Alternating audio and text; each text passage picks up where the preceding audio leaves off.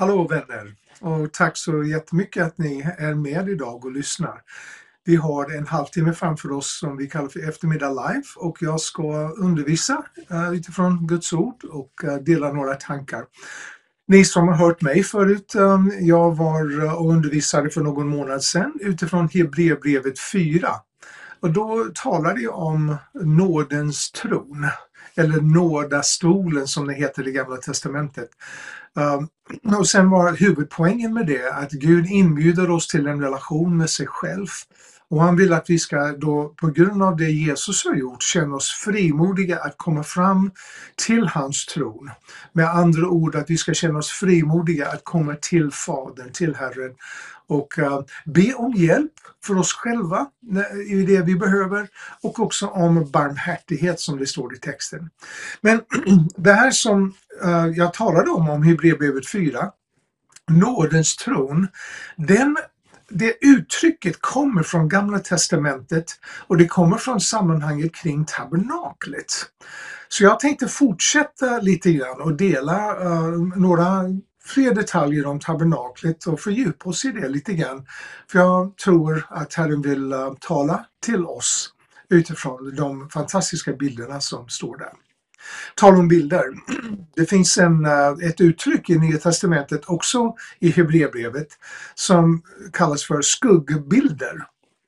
Och det står faktiskt, jag tror att det är fem gånger i Hebreerbrevet där det står det uttrycket skuggbilder. Och det är ett uttryck som används av, för att beskriva Gamla Testamentets system, inklusive templet och um, speciellt tabernaklet och de olika föremålen som fanns där, prästerskapet, de offren, offertjänsten som fanns i Gamla Testamentet kallas i Hebreerbrevet då för skuggbilder av något annat. Mycket intressant, tycker jag. Nu idag råkar det vara en ganska klar dag här. Uh, en lite klarare höstdag där jag sitter. Och ehm, um, när man gick ut lite tidigare, nu har solen gömt sig, jag tittade ut genom ett fönster här. Men tidigare när man gick ut då, då fanns min skugga ganska tydlig på marken. Uh, och uh, jag tänkte på det där att skuggan, du kan aldrig springa ifrån den. Har du prövat? Som barn kan man pröva. det finns ja, roliga lek man kan göra med skuggan. Och eh, kan man leka med katter också med skuggorna. Men du kan inte springa ifrån din skugga. Varför? Den skapas av dig själv, av din kropp och, och den är på något sätt kopplad till dig rent bildmässigt. Om du har ett ljus på ena sidan som lyser då är din skugga, den börjar vid dina fötter och fortsätter utåt då. Eh, på något sätt beroende på vinkeln på, på ljuset. Men det är lite så jag vill påminna oss om det här gamla testamentets tabernakel, offersystem, prästerskapet och så vidare. Det kallas för skuggbilder av en anledning. Skuggor är någonting som är kopplade till en verklighet. En skugga av en levande människa är kopplad till den människan. Det är intressant i Nya Testamentet också. Det står vid ett tillfälle i Apostlagärningar när Petrus gick förbi, att det stod till och med när hans skugga föll över någon, då blev det ibland helanden. Vad i hela världen betyder detta? Var det något magiskt i skuggan? Nej. Men det var en, en både atmosfär och en tid av mycket under kring Petrus och apostlarna efter Jesu uppståndelse och efter pingstdagen. Och sen, men, men skuggan uh, räknas just i det sammanhanget som kopplat till Petrus. Och den, när skuggan nudd, nuddade någon, det var som om Petrus hade berört dem. Mycket intressant. Så ska vi tänka när vi tänker på tabernaklet. Tabernaklet i sig, som är ett tält som Mose fick befallning att, att slå upp, som vi ska titta lite närmare på om en stund. Men den kallas för en skuggbild. Det är nämligen kopplat till en annan verklighet som är egentligen det, det verkliga tabernaklet som inte har byggts av människohänder men som finns i den osynliga himmelska världen. Det ska vi titta på idag. Och det är lite spännande för det de gamla testamentliga prästerna och människorna berörde i samband med tabernaklet var skuggbilder av något som var verkligt och fantastiskt. Det vill jag att vi ska kika på idag. Det hela började i Andra Mosebok kapitel 25. Och i Andra Mosebok kapitel 25, där står det så här i vers 8. Mose då fick det här ordet från Gud och Gud talar till Mose och han säger de ska göra åt mig en helgedom, alltså Israels folk, en helgedom, för att jag må bo mitt ibland dem. Tabernaklet och alla dess tillbehör ska ni göra alldeles efter de mönsterbilder som jag visar dig. Nu var det så, om jag minns texten korrekt, var Mose uppe på berget, på Sinaiberget, när han fick dessa instruktioner från Gud. Och då var det som att han fick se någonting. Det står inte i texten i Andra Mosebok 25 att Mose fick se in i det himmelska. Men vi förstår från resten av Gamla Testamentet och Nya Testamentet att det Mose fick se, det var faktiskt de himmelska tingen. Och då skulle Mose då bygga ett tabernakel, ett tält som, som hade föremål som speglar de himmelska tingen som finns i verkligheten, i den osynliga himmelska världen. Ja, så vi läser det i Andra Mosebok 25 och sen i fortsättningen på kapitel 25 då läser vi om de olika föremålen. Det första var nådastolen, arken, som skulle byggas först. För att det är kärnan i kärnan av tabernaklet är arken. Och som jag undervisade förra gången representerar det vår relation med Fadern där vi får komma inför honom ansikte mot ansikte som Mose själv gjorde och som andra fick göra under den tiden. Mycket, mycket intressant. Fick tala med Gud ansikte mot ansikte som den ena människan talar med den andra. Och det står i Andra Mosebok 33, vers 11. Ja, hur såg det här tältet ut? Vi ska inte ta jättemycket tid med med detaljerna idag, för jag vill prata om kanske någon lite mer övergripande samling. Men det var i ett tält som var ungefär 5 meter bred och 15 meter lång eller ja, djup. Om man tänker från ingången till bakre väggen var det ungefär 15 meter. Och så var den uh, eh, gjord av tyg och, och hud, eh, alltså skinn på olika sätt. Och vi ska inte titta på själva uh, färgerna och inredningen och sånt där, för jag vill komma till de stora poängen med tabernaklet. Och i tabernaklet längst in i det här rummet som var 5 gånger 15 rektangulära rummet, längst in stod arken. Arken, den här guld täckt låda som var, ja, inte så jättestor, kanske en meter, 1,20 ungefär lång och kanske 75 eh, eller 80 centimeter djup. Den arken stod som en låda och ovanpå den fanns det man kallar för nådastolen med två änglavarelser som vi kallar för keruber som sträckte sina vingar mot varandra i mitten. Så det var Eh, arken representerade, som vi sa förra gången, Guds herravälde på jorden, Guds tron. Eller som David kallade det för, fotpallen till din tron. Fotpallen, den platsen där hans fötter nuddar jorden. Mycket, mycket intressant. Det har med Guds herravälde att göra. Det har med Guds närvaro att göra. Det har med Guds uppenbarelse av sig själv att göra. Så längst in fanns arken. Och sen fanns det nästa föremål var egentligen ett altare som var ganska litet. Den var kanske, ja, ska vi säga 40 gånger 40. Uh, eh, ungefär centimeter. Och den arken kallas för rökelsealtaret. Det gyllna rökelsealtaret. Helt täckt av guld.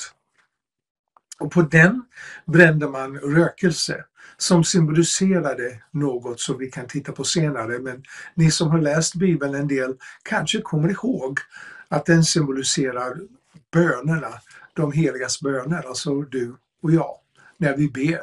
Är det som om någonting går upp till Gud som behagar honom? När vi söker hans ansikte och vill vara nära honom finns det en, en behaglig uh, rökelse som stiger andligt sett till Herren och hans hjärta gläds i att vi vill söka honom. Han gläds till och med när vi kommer bara för att vi behöver hjälp. Herren vill att vi ska ha en relation med honom. Men mellan arken och det här rökelsealtaret fanns en sak som vi kallar för förhänget. Den hängde för ark, framför arken. Men den hängde emellan arken och rökelsealtaret som representerade det här bönen eller ansikte mot ansikte samtalet. Det hängde däremellan. Som vi ska också se på vid en annan undervisning senare, hoppas jag, de kommande månaderna. Då eh, representerar det en, en barriär mellan oss och Gud som skapades av synd. Och Ytterst representerar det att Jesus tog den barriären på sig och det blev hans kropp som då blev uh, synd, eller synden lades på honom uh, i vårt ställe och då blev han vårt syndoffer. En fantastisk undervisning. Men barriären, förhänget, hängde mellan arken och rökelsealtaret. För att undervisa oss om att vi behöver hjälp från Herren att få ha tillgång till en relation med honom. Mycket intressant. Om man bara fortsätter, jag ska göra detta ganska snabbt, då fanns det i samma rum, fanns det på ena sidan uh, en besökare till tabernaklet som skulle be och prata med Herren. Då låg det på högersidan ett bord med tolv bröd på, tolv bitar bröd. Och de representerade någonting uh, som vi kanske också hinner att titta på. Och sen till vänster stod det en, eh, uh, en ljusstake som hade sju olika armar med olika lampor, sju olika lampor på dessa armarna eh, som brände ren olivolja och kallades för den sjuarmade ljusstaken. Man kan också kalla det för menora, det är det hebreiska ordet som många känner till och det syns ofta kring julen i Sverige. Utanför det, eh, det var de första föremålen innanför tältet, men utanför tältet fanns det eh, två saker bara. En stor altare, ett stort altare som var typ 2,5 meter gånger 2,5 meter. Väldigt stor. Och det kallades för brännoffersaltaret.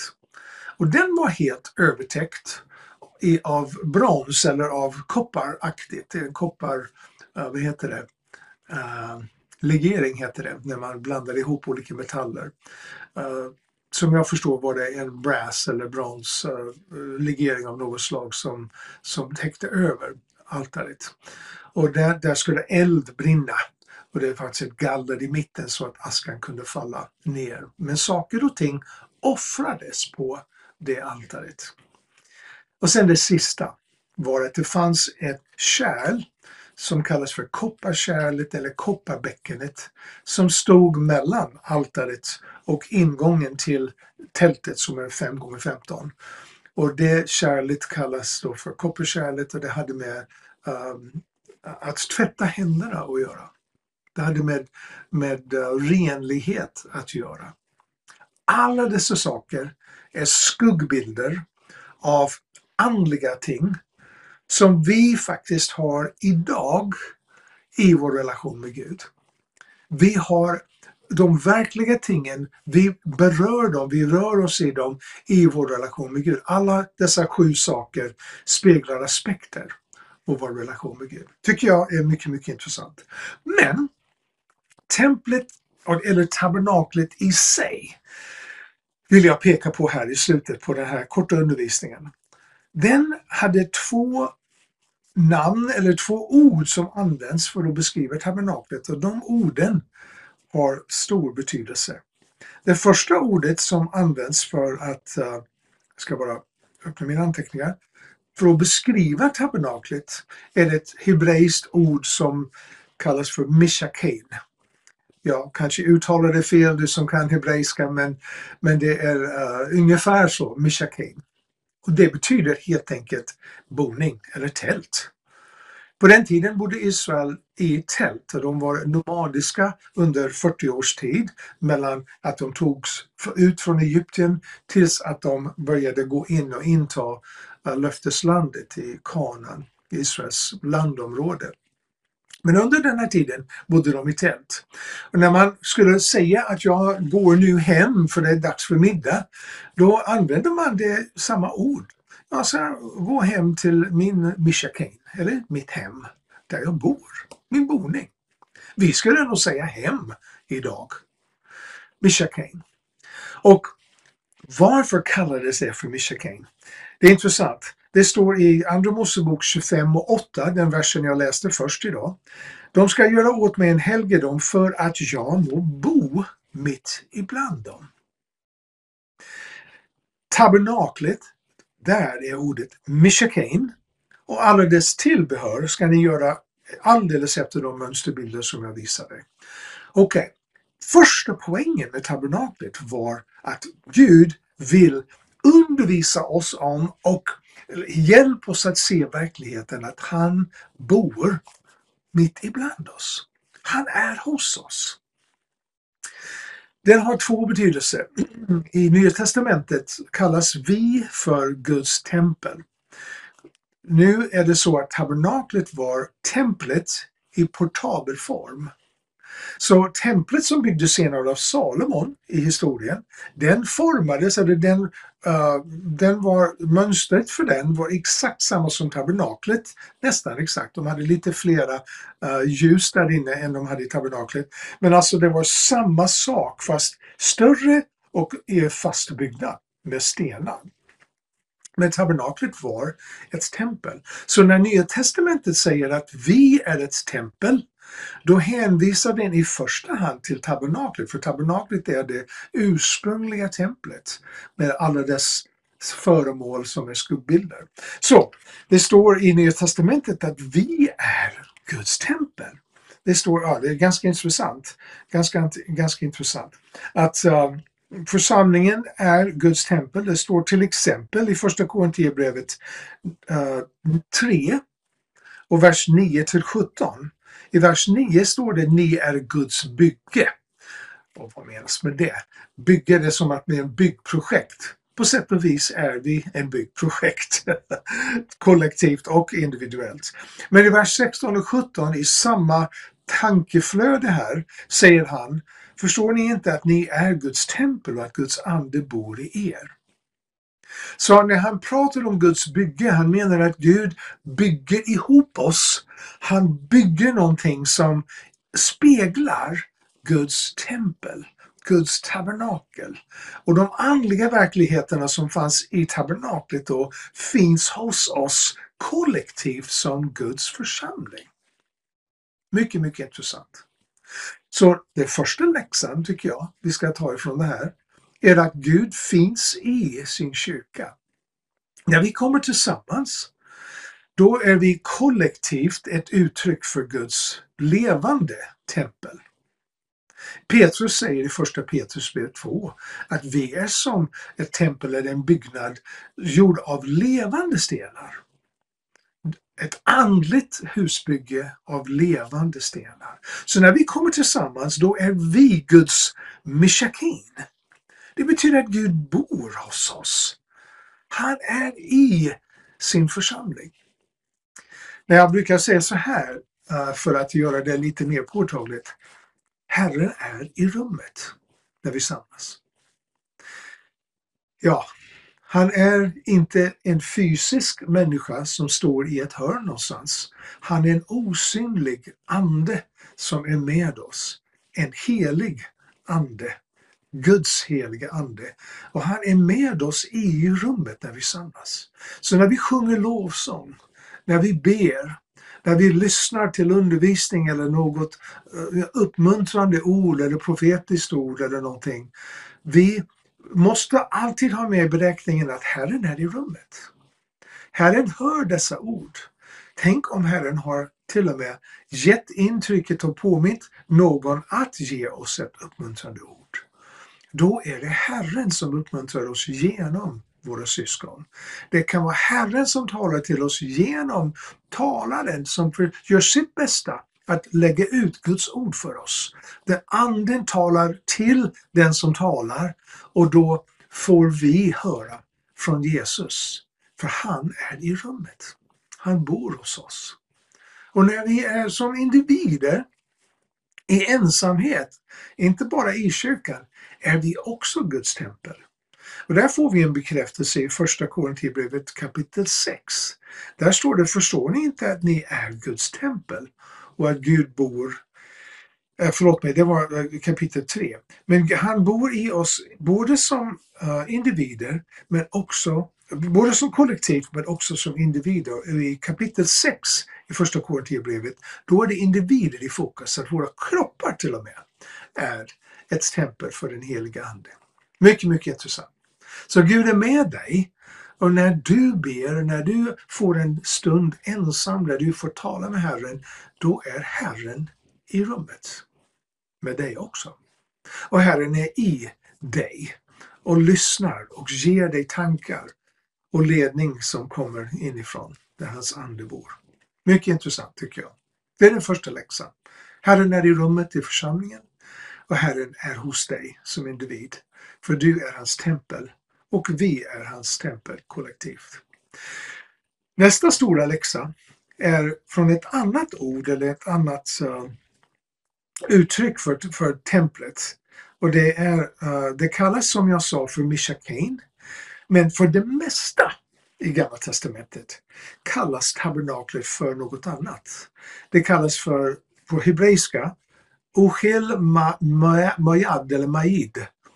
Och det är ett uttryck som betyder mötesplatsen eller mötestältet. Den forumet där Herren möter oss. Och det intressanta är att Mishakain används massor med gånger men själva ordet Ochermaid används mycket fler gånger. 139 gånger kan vi läsa det uttrycket i Gamla Testamentet. Så alltid på svenska översätts den uppenbarelsetält. Men på hebreiska betyder det mötesplatsen. Så som Mose hade med Gud när han talade ansikte mot ansikte med Gud. Vad har det för betydelse? Herren har gett sitt löfte att han ska möta oss när vi kommer tillsammans, två eller tre. Jesus har gett oss ett löfte att han ska finnas i vår mitt. Men det är en inbjudan till dialog och samtal och relation.